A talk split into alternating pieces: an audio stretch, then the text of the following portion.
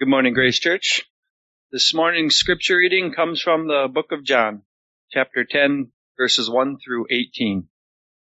Truly, truly, I say to you, he who does not enter the sheepfold by the door, but climbs in by another way, that man is a thief and a robber. But he who enters by the door is the shepherd of the sheep. To him the gatekeeper opens.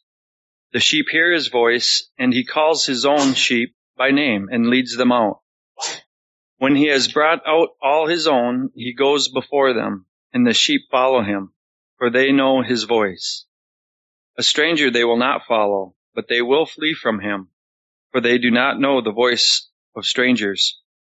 This figure of speech Jesus used with them, but they did not understand what he was saying to them. So Jesus again said to them, Truly, truly, I say to you, I am the door of the sheep. All who come before me are thieves and robbers, but the sheep did not listen to them. I am the door. If anyone enters by me, he will be saved and will go in and out and find pasture. The thief comes only to steal and kill and destroy. I came that they may have life and have it abundantly. I am the good shepherd. The good shepherd lays his life, lays down his life for the sheep. He is a hired hand and not a shepherd who does not own the sheep, sees the wolf coming and leaves the sheep and flees. And the wolf snatches them and scatters them. He flees because he is a hired hand and cares nothing for the sheep. I am the good shepherd. I know my own and my own know me, just as the Father knows me and I know the Father and I lay down my life for the sheep. And I have other sheep that are not of this fold. I must bring them also, and they will listen to my voice. So there will be one flock, one shepherd. For this reason, the Father loves me, because I lay down my life that I may take it up again. No one takes it from me, but I lay it down of my own accord. I have authority to lay it down, and I have authority to take it up again. This charge I have received from my Father. Thanks, Dana. Good morning. Got some questions for you. You ready? Kids, I need you guys to tell your parents your answers to these later. Three sets of questions. If someone were to give you $50 million, $50 million, what would you spend it on? What are the first three things you'd buy? Would you save any of it? And if so, for what? All right. Same basic idea, different angle.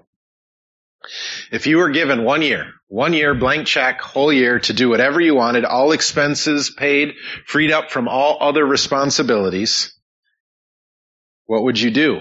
Or what would you not do? Where would you go? What would you eat? Who would you take with you? One more uh, grandparents especially, but all of you. If you were able to insure any 10 things for your grandchild, so any 10 things, write them down, make a list. If you could insure any 10 things for your grandchild, what would be on your list? Looks, education, health, spouse, kids, character, religion, finances, what would make the list? In John 10:10, 10, 10, Jesus said that he came so that his people might have life and have it abundantly. The key questions, of course, are what did he mean by abundant life and how do we get it? What exactly constitutes such a life and where does it come from? And maybe you've already made the connection, but the reason I asked you those questions is because your answers to them go a long way. You know, it's kind of sneaky. I tricked you, not, you didn't know where I was going with this, but what it did is hopefully helps you to see your answer to that question. What is the abundant life and how do you get it? That's what your answers really reveal. So if you didn't answer, then take some time later and work through that as carefully as you can. But this morning, we're going to compare that, is my hope anyway, your answers to what Jesus says. We're going to consider what Jesus meant by the abundant life. We're going to do so in order to help us compare it to our own operating understanding. You, you probably have a, a theological answer, maybe a biblical answer, to some of those questions, but what functionally does your life suggest your answers are? So we're going to look at what Jesus meant. We're going to do so in order to help us compare it to our operating understanding, in order to help us recalibrate our lives wherever we find a discrepancy in order to live and pursue the abundant life that Jesus came to bring. No, no, you know, simple stuff like that. So to those ends, we're going to consider what John says in our passage this morning, 10, 1 through 18, about the abundant life. We're going to zoom out a little bit more with broader brushstrokes, of course, to consider what he says about it in his entire gospel. And then we're going to zoom out one more time to consider what the whole Bible says about the abundant life that Jesus came to bring. And I'm going to close with two quick things. One is, if that's what it is, what does that mean that it isn't? I think that's helpful too. And then lastly, if that's what it is and isn't, how do we get from here to there? I'll close with that. Let's pray now that God would be pleased to accomplish these things through these means and much, much more. God, thank you for your word. Thank you for your people. Thank you for your spirit and thank you for your son. Thank you that you have sent your son in love to us that we might have life and have it to the full. Help us to understand what that means. Help us by your spirit to understand it such that we long for it with all that we have in the knowledge that that is what we were made for and that in the knowledge that the alternative is not just not as good, but horrific. It is the kind of eternal death that we deserve in our sin. And so God, give us, give us an awesome picture this morning through your, your word, through John's gospel especially of what the abundant life is that Jesus had in mind. Smash our too small understandings. By your spirit, give us eyes to see what's really there in order again that we might long for it with all that we have. Rejoice that Christ came not, not just to make it a possibility, but to win it for us, to ensure it for all who would trust in him. Give us a picture of what it is and how to get there and where it's all going. I pray that as a result, we would live every moment of every day with a heart longing for it, even as we walk in contentment in your timing as you bring us to it. I pray all this in Jesus' name. Amen. So once again, the sermon flows out of John 10:10 mainly, which records Jesus' declaration. He says this, I came that they might have life and have it abundantly. Well, the word translated abundantly is not a common one in the New Testament. It's fairly unusual.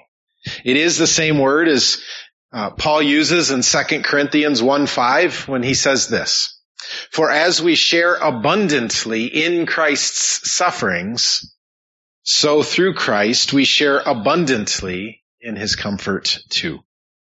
It's the same root word as we find in Ephesians 3 and 2 Thessalonians 1 and 2 Corinthians 2. Ephesians 3.20 says, Now to him who is able to do far more abundantly than all we ask or think according to the power, uh, according to the power at work within us. Second Thessalonians 1 3 says, We ought always give thanks to God for you, brothers, as is right, because your faith is growing abundantly. And 2 Corinthians 2 4 says, For I wrote to you out of much affliction and anguish of heart, and with many tears, not to cause you pain, but to let you know the abundant love that I have for you. You get a sense of how this is used, both of abundant suffering and pain and jo- joining in Christ's struggles, but also abundant love and faith and goodness. In simplest terms, in this sense, abundant, abundance means over and above, excessive, overflowing, superfluous. That's a good word. It means beyond the minimum requirements or more than sufficient. It means abounding. Jesus came to give us life that is over and above, excessive, superfluous, compared to any and all life apart from him. He came to give us life that is overflowing and abounding compared to that which is the most most people can imagine. So what exactly does life, this life consist of? Like I said, let's begin by looking at John 10, 1 through 18. In our passage for this morning, Jesus said a number of things about the abundant life that he came to bring. And I want you to notice something, and I'm going to increasingly explain this, but I want you to get it from the beginning. The things he says are fairly neatly divided between describing the path to abundant life and the nature of the abundant life. And so he, he deals with both. What, what is the path we need to walk? What does it look like, feel like? What happens on it? What doesn't? And where's it going? Where does it end? What is the fullness of abundant life? And so as I work through them, along with the rest of what the Bible says about it, I encourage you to do two things. First, consider carefully whether they refer to the path of abundance or the nature of abundance. And, and here's tipping my hand a little bit. Often it's both. The path is part of where we're going. So pay attention though. Is it talking about the path or the nature of the abundance or both? And then second, here's the thing. I started counting and I lost count. It got overwhelming. There's a lot going on here. And so I'm going to, this is, I mean, I don't know. This is like a fire hydrant. And I'm just telling you that now. I, I lost count at around 40 or 50. And so there's a lot coming at you. Um, and so here's, here's the thing. You're never going to be able to get your head around all of this, of course. But I suggest you focus on jotting down one or two that really stand out. I'm going to, I'm going to go through a lot. Pick one or two that really stand out. Pull up the manuscript later. Uh, it'll go online later today or tomorrow Go back, look at it, look at the passages that are in it and drill down in those. Find, find one that God stirs your heart in particular with that you're, you're neglecting or that you would like to have more of or that you know someone in your life who needs to understand this. So find one or two and drill down. And then secondly, or lastly, thirdly, ask God to help you know what the Bible does say about all this clearly, carefully compared to your operating understanding, the questions I asked earlier and your answers to them. So again, number one, are they the path or the nature of abundance? Number two, pick one or two. And number three, ask God to help you to compare that to how you're functioning and living currently. So with that, eight things from John 10, 1 through 18. The abundant life involves Jesus, it involves hearing Jesus' voice as it truly is, namely as the voice of God.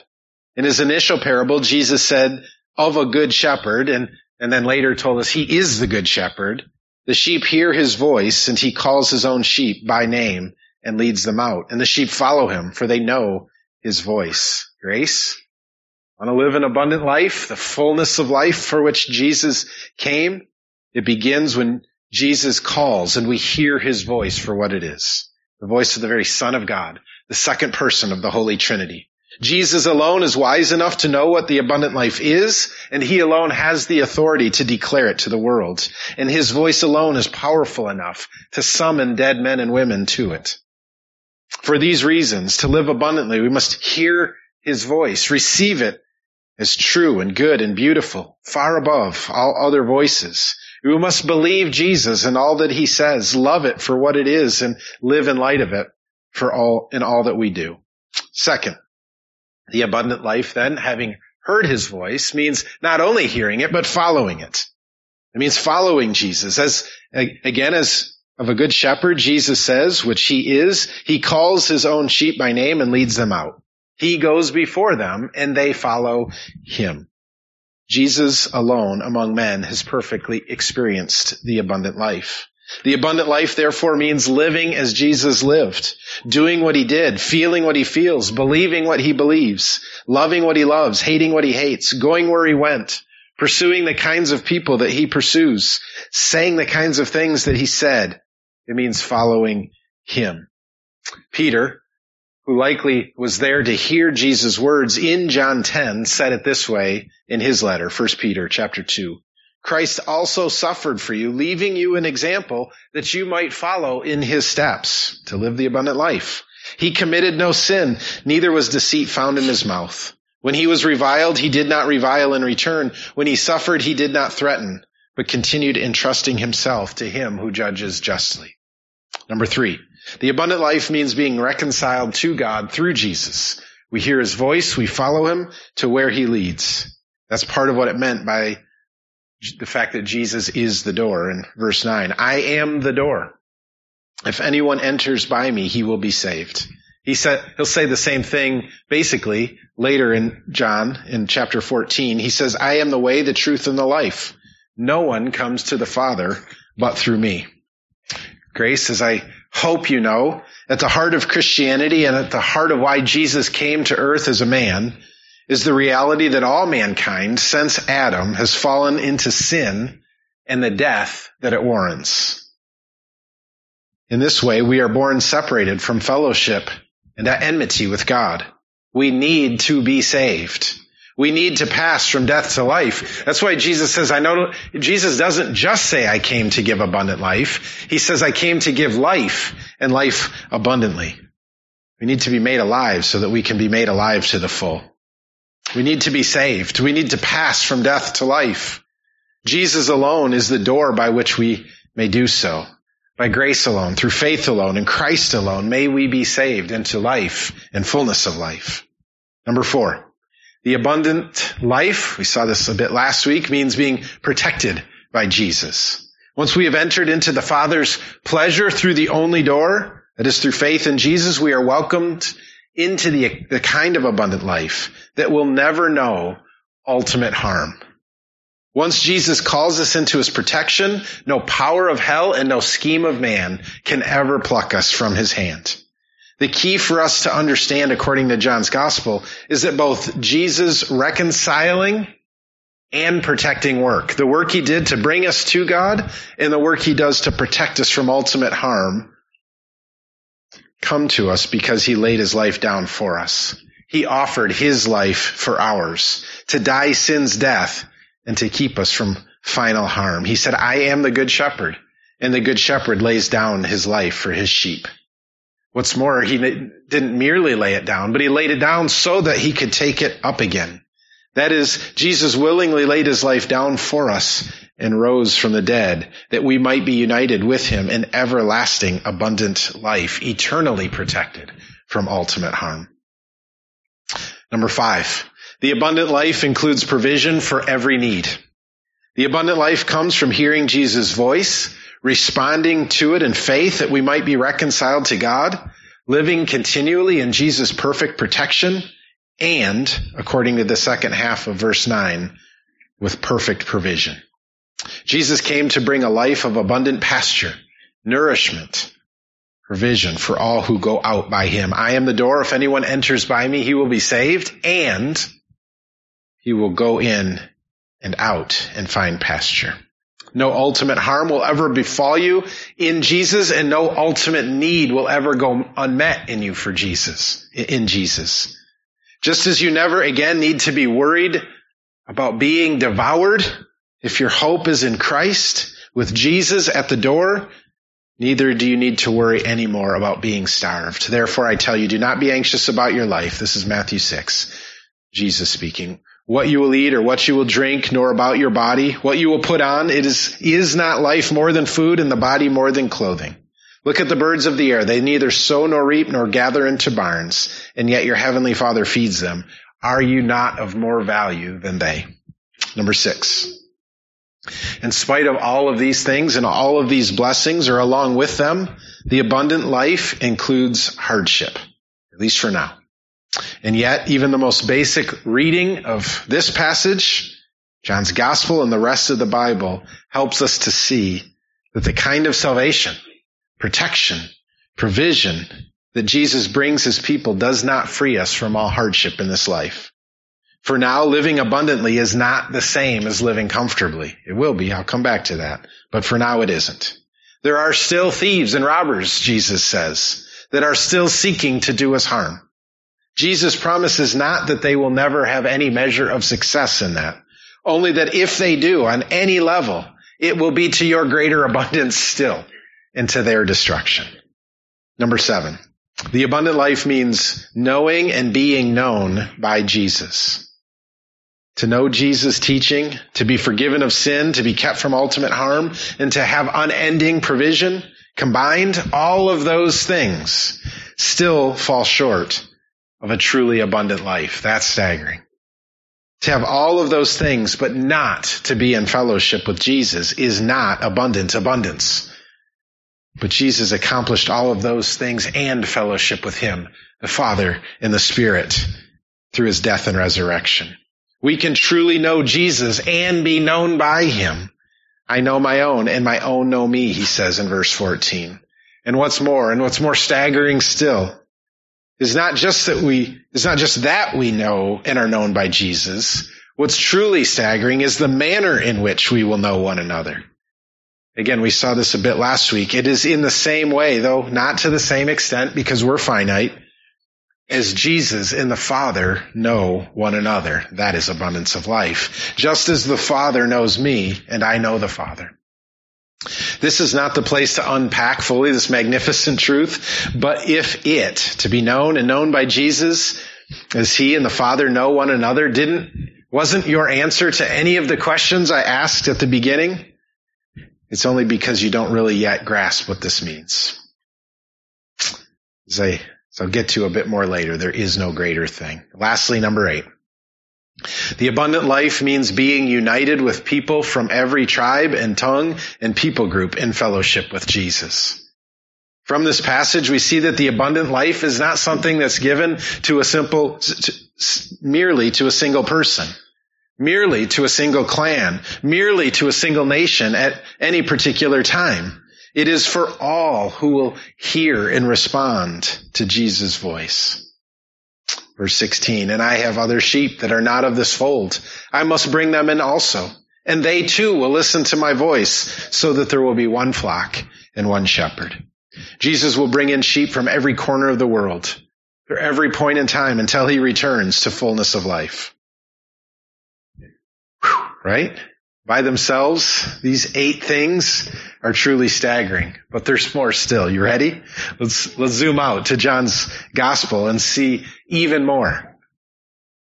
Having considered the abundant life in just our passage, let's, let's get up a little higher still. I'm going to take you through all 21 chapters, hitting every major description of the abundant life. 34 of them. Pick a couple. Focus on them. This will be quick. Ish. As we've already seen, we're on chapter 10. We're through verse 18 or verse 21. We've already seen abundant life in Jesus is to walk in the light, Grace Church, which overcomes all darkness.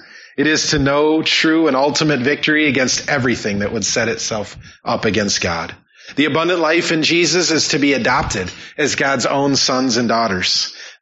The abundant life is to see Jesus full of glory and grace and truth.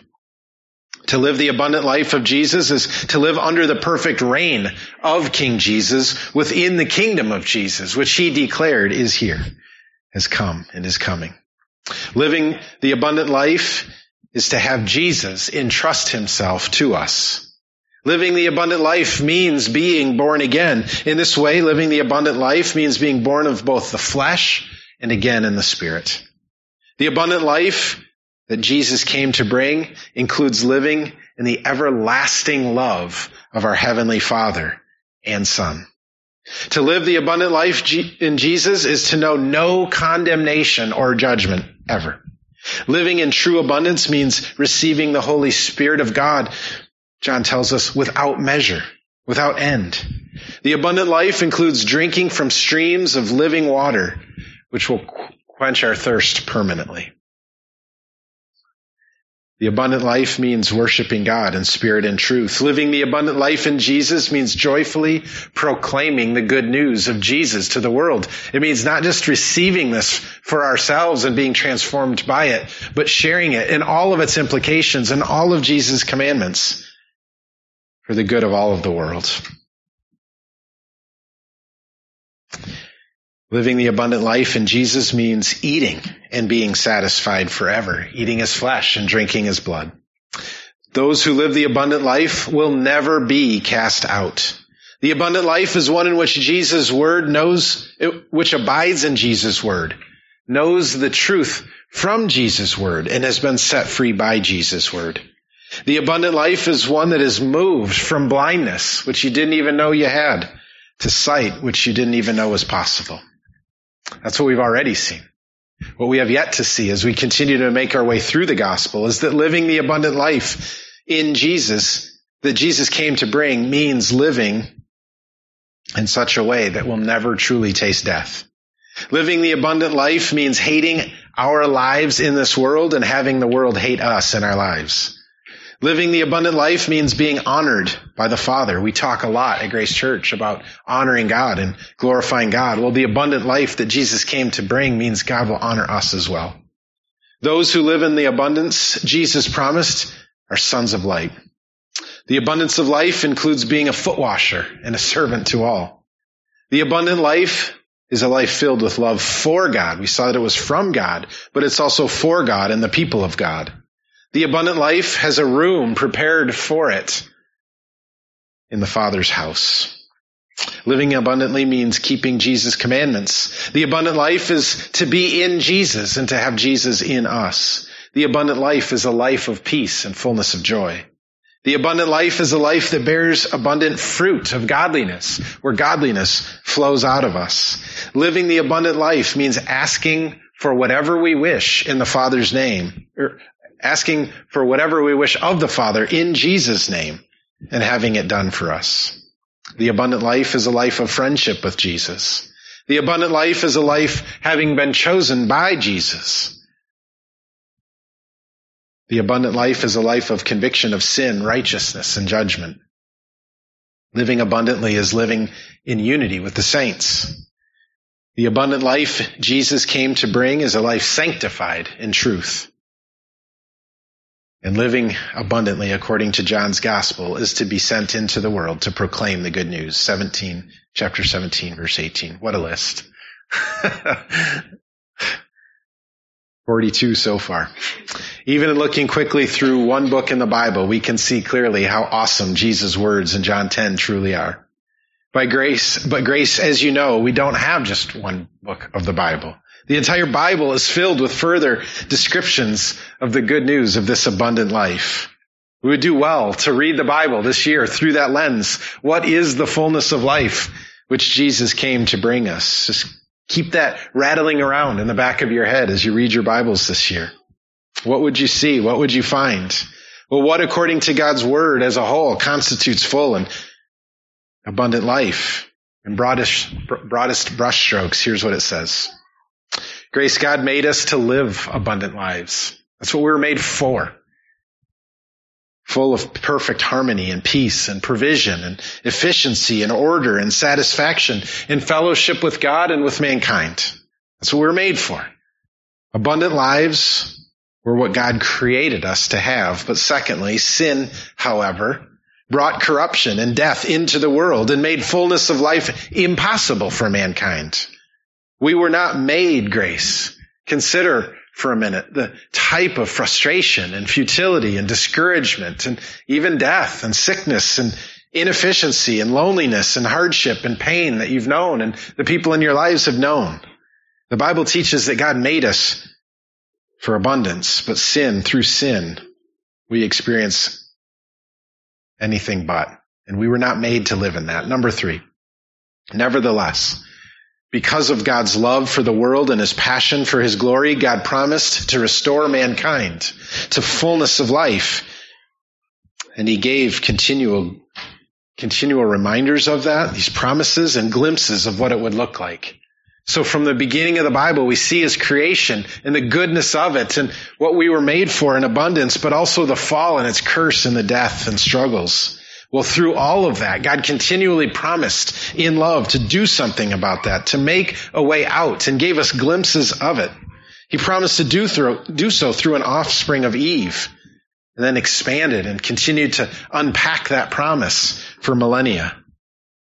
And God gave glimpses of the fullness of life through Noah and then Moses and then Abraham and the prophets and even greater glimpses still through Israel's unparalleled prosperity in almost every way through David and Solomon and temple life and abundance and unity among God's people and victory over the enemies of God. And then when God sent his son Jesus, we were shown true abundance of life for the first time since the fall. In him, all of the promises of God were all found to be yes. As we've seen, he is the way and the truth and the life. Not one among many, but the one. He gave his life as a ransom for sinners, for all who would receive him in faith, that we might be united with him in his resurrection and fullness of life. What's more, when Jesus ascended to the Father, abundance of life came even more fully still. Jesus himself telling us it's better for you when I ascend because the Father would send the Spirit to dwell in all who believe in Jesus. And yet, grace, as we feel deeply and have seen over and over, God's word teaches that there is still a not yetness to full and complete abundance of life, even for those of us who are in Christ. It is promised and certain. In Jesus, we are on its path. For now, though, the abundant life we live, though real and true, is incomplete. Lastly, then, the fullness of the abundant life is that which we will experience in the new heavens and the new earth, when del- death is finally dead and the effects of sin have been erased forever. The fullness of the abundant life will only finally be ours when Jesus returns and we are able to have perfect, uninterrupted fellowship with God face to face as one man does with another. Which is why we read at the end, then I saw a new heaven and a new earth. For the first heaven and the first earth had passed away and the sea was no more and I saw the holy city New Jerusalem coming down out of heaven from God, prepared as a bride adorned for her husband. And I heard a loud voice from the throne saying, behold, the dwelling place of God is with man. This is what Jesus came to bring. He will dwell with him and they will be his people and God himself will be with them as their God from the garden to the greater garden. And he will wipe away every tear from their eyes, and death shall be no more. Neither shall there be mourning, nor crying, nor pain any more, for the former things have passed away. And he who was seated on the throne said, Behold, I am making all things new. And he said, Write this down, for these words are trustworthy and true. And he said to me, It is done. I am the Alpha and the Omega, the beginning and the end. To the thirsty, I will give from the spring of water a life without payment the one who conquers, will have this heritage and I will be his God and he will be my son. And so when we put all of this together, John 10, John's gospel, the whole Bible, we're able to see that the path to fullness of life is coming to God in repentance and belief through Jesus, empowered by his spirit. It is living with God's help, grace, according to God's design, commands, and promises, no matter the consequences. And while walking this path will be marked in this life by varying stages and degrees of prosperity and persecution, and while fullness of abundance won't be ours until the new heavens and earth, walking this path is truly one with joy found nowhere else. Grace, the path to fullness of life is fullness of life. And here's the other key.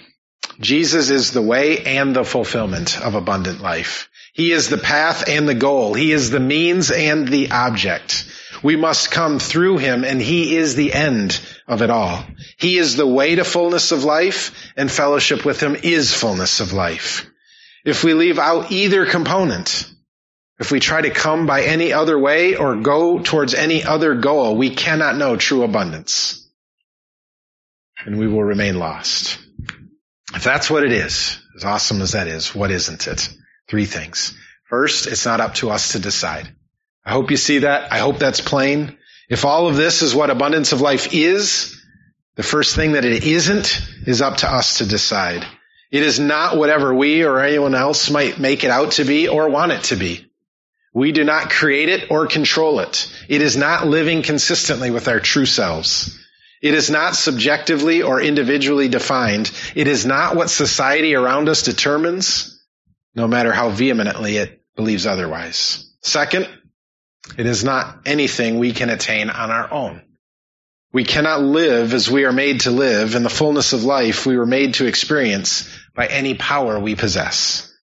Forsake that now, grace. We're all trying to do that in some measure. Stop.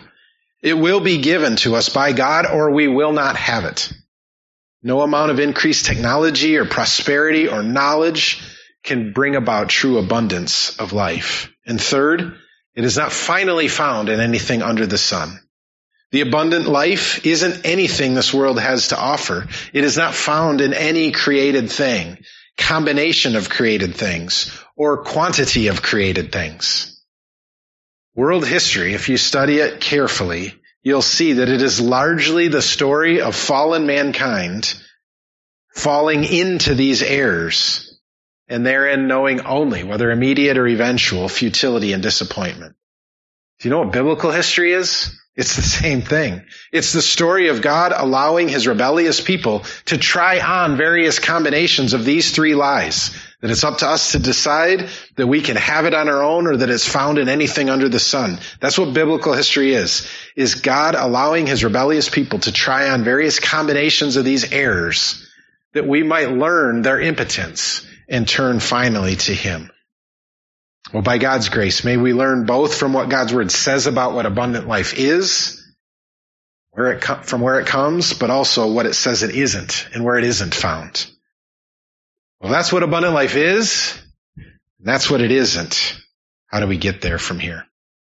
How do we get to the abundant life Jesus spoke of in verse 10? Number one, come to Jesus. Come to Jesus. I hope that's plain. I hope you've seen that. I hope that's obvious. I hope you remember hearing that since Sunday school. There is no other door. There is no other satisfying food or drink. There is no other good shepherd. There is no other vine. There is no other way. Life and fullness of life come only by turning to Jesus in faith. Second, forsake all other paths. Positively, it comes only through Jesus. Negatively, it comes through no other way. Forsake all other paths. The abundant life doesn't merely begin with Jesus. It continues only in Jesus. It cannot be found in Jesus plus anything else. Grace, with God's help, determine to fix your eyes entirely and exclusively on Jesus. Third, give yourself to the Word of God. The path to and nature of the abundant life that Jesus came to bring are uniquely recorded in the Bible. Therefore, living an abundant life means being people of the book. It means being people who read and study and memorize it. It means being people who continually seek to understand and delight in and obey it. Number four, ask God for it. Sounds simple. All this sounds like basic Sunday school lessons, and they are. Ask God for it. Ultimately, life, abundant life, and knowledge of it, and desire for it are gifts that God alone can give. As you find promises and descriptions of abundant life in God's word and hear them discussed and celebrated and see them lived out among God's people, give yourself to asking God for them in you and in his people. Lastly, finally, go after it. Get after it. Work it out with fear and trembling. Strive for it is how Paul talks. He beat his body for it. Walking the path of abundant life is and always has been and always will be until Christ returns a mysterious combination of God graciously empowering you and our earnestly striving for it. That's how it works. If God doesn't work, you cannot know life and neither can I. But God's work, grace, but God's work in us always leads to our work. Therefore, walk in the path given to you by Jesus. Determined to do so. One of the fruits of the Spirit is self-control. Find Jesus' commands and obey them. Find Jesus' promises and believe them. Find Jesus' examples and follow them.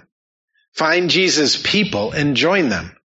Find Jesus' lost sheep and call them. Find Jesus and love him. The thief comes only to steal and kill and destroy. I came that they might have life and have it abundantly.